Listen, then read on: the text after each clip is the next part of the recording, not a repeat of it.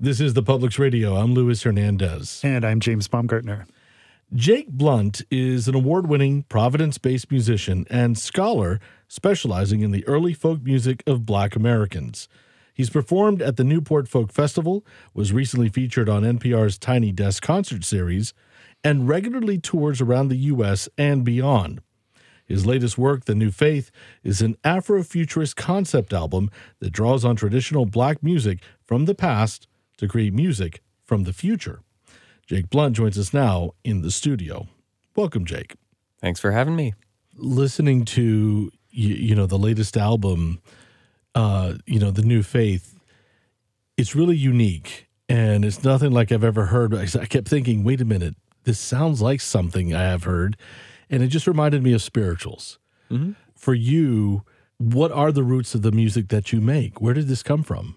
Well, those are old old spirituals. They're all things that I've dug up in different archives and collections. Uh, I spend a lot of time going through old books and collections of recorded music that were made by folklorists back in the day, finding those old songs and then rearranging them in new ways. And that's what went on in the New Faith. So that album takes a bunch of those old spirituals and then kind of reimagines them for a future for Black people post climate crisis. So after all of the changes we've set in motion have have happened. So it was this interesting process of taking these very old songs, reimagining them for the future, and then finding a way to take the modern sounds and modern production techniques that would have found their way in there and then rendering them onto acoustic instruments. Uh, it was a very fun back and forth along the timeline. You know, I'm working with uh, old recordings that come from, say, you know, the 1970s all the way back to the 1670s. There's a really broad stretch of time that I worked into this one thing. So, you know, yes, I'm collaborating with all these people who are alive now. I'm also collaborating with Mr. Baptiste, who's the enslaved African musician who transcribed a bunch of banjo tunes in Jamaica in 1678. And those tunes made it onto the record.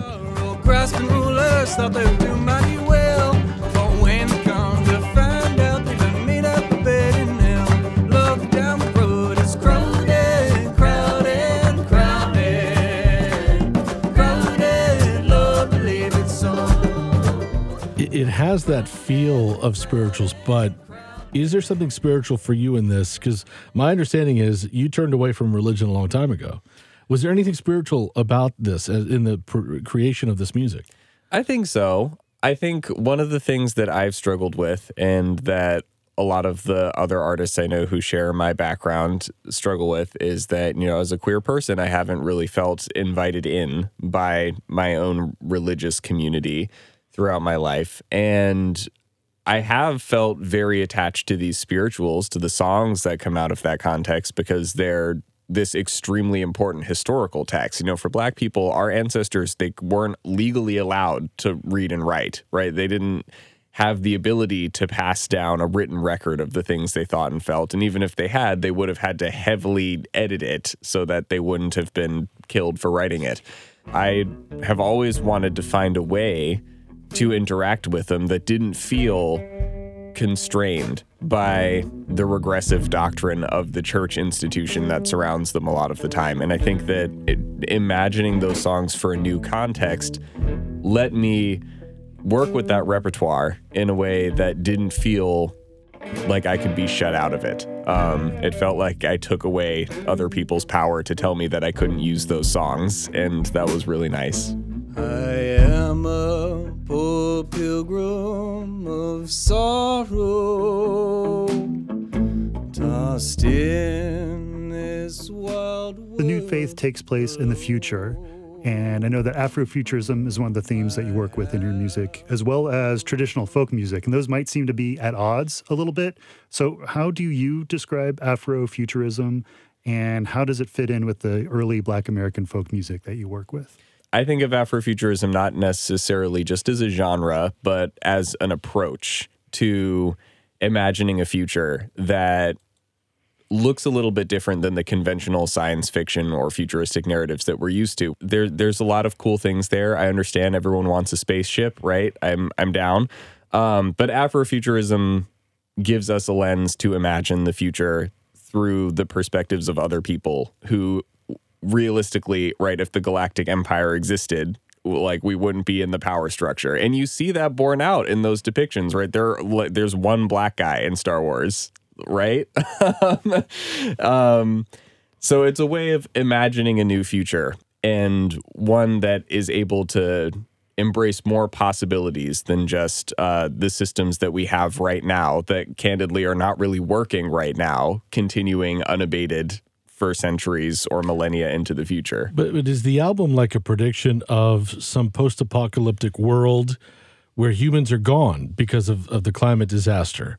Because I want to get a sense of what you're envisioning this future is supposed to be. Well, so this is the funny thing about this record is I talk to people about it and so often it gets described as post-apocalyptic, but in my head the defining premise of the album is that nothing significant happens between now and the time in the future. There is no doomsday event and there is no salvation. We just continue to do things the way that we've been doing them. And as a result, the seas get emptied of life, right? Desertification renders large parts of the planet uninhabitable or unairable, and people have to move to find food, to find a stable climate. Storms are battering the East Coast, change where people are living and how they're living. There are all sorts of things uh, that seem quite clear to me to be consequences of the way that we're living right now. And the album really imagines those. My brother, my brother, my brother must leave this world behind. Are you hopeful for the future? How do you view the future? I'm always like careful of, about how I talk about this because on one hand, I really I find it hard to to think about the future without trying to be realistic with myself. Um, it's it's part of preparing myself for for tough times, I guess. But also, you don't want to fall into the trap of like climate doomism because there's a lot of stuff that we could do. You know, I'm I think what I said in the album is that we have the tools we need to avert this future, and we're probably not going to use them. People aren't able to really conceive of a future where we don't just push everything to 11 all the time and continue to grow and continue to extract. And I don't know if I see that changing fast enough. I think there's a time limit and it doesn't feel like there's enough urgency um, or that the infrastructure exists to deal with this globally as a species in the way that we're going to have to if we're going to fix it. Children? Whoa, yes. Didn't it? You know, did Didn't it? Whoa, my Lord, didn't it rain? Well, it rained 40 days, it rained 40 nights. Was no land nowhere in sight. God sent the raven to spread the news. What do you wanna play? I'm going to play a song called I Wonder Where Is My Brother Gone that I learned from a recording of a woman named Annie Grace Horn Dodson uh, and kind of combined with a, a fiddle tune along the way that stopped being the fiddle tune it was. Now it's just me doing what I want.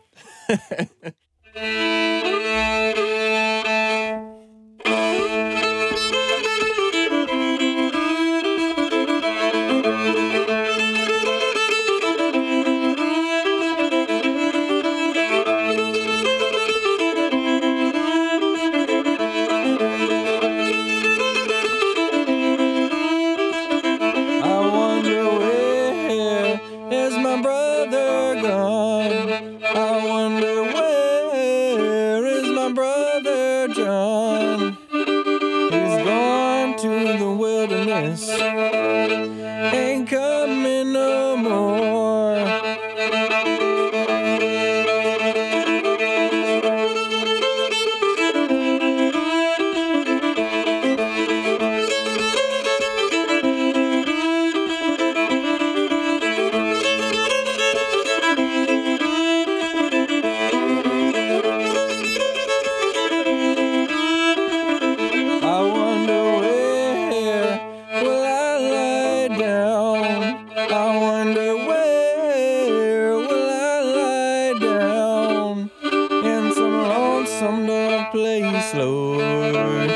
Don't know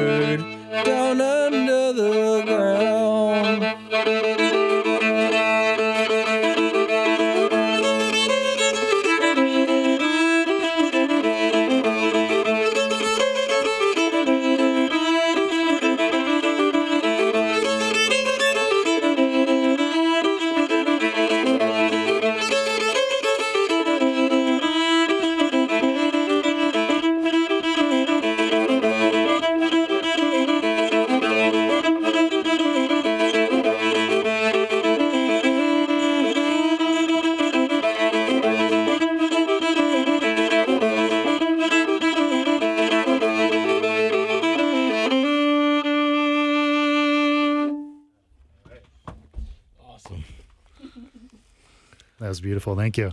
Thanks for having yeah, me. Yeah, thank you.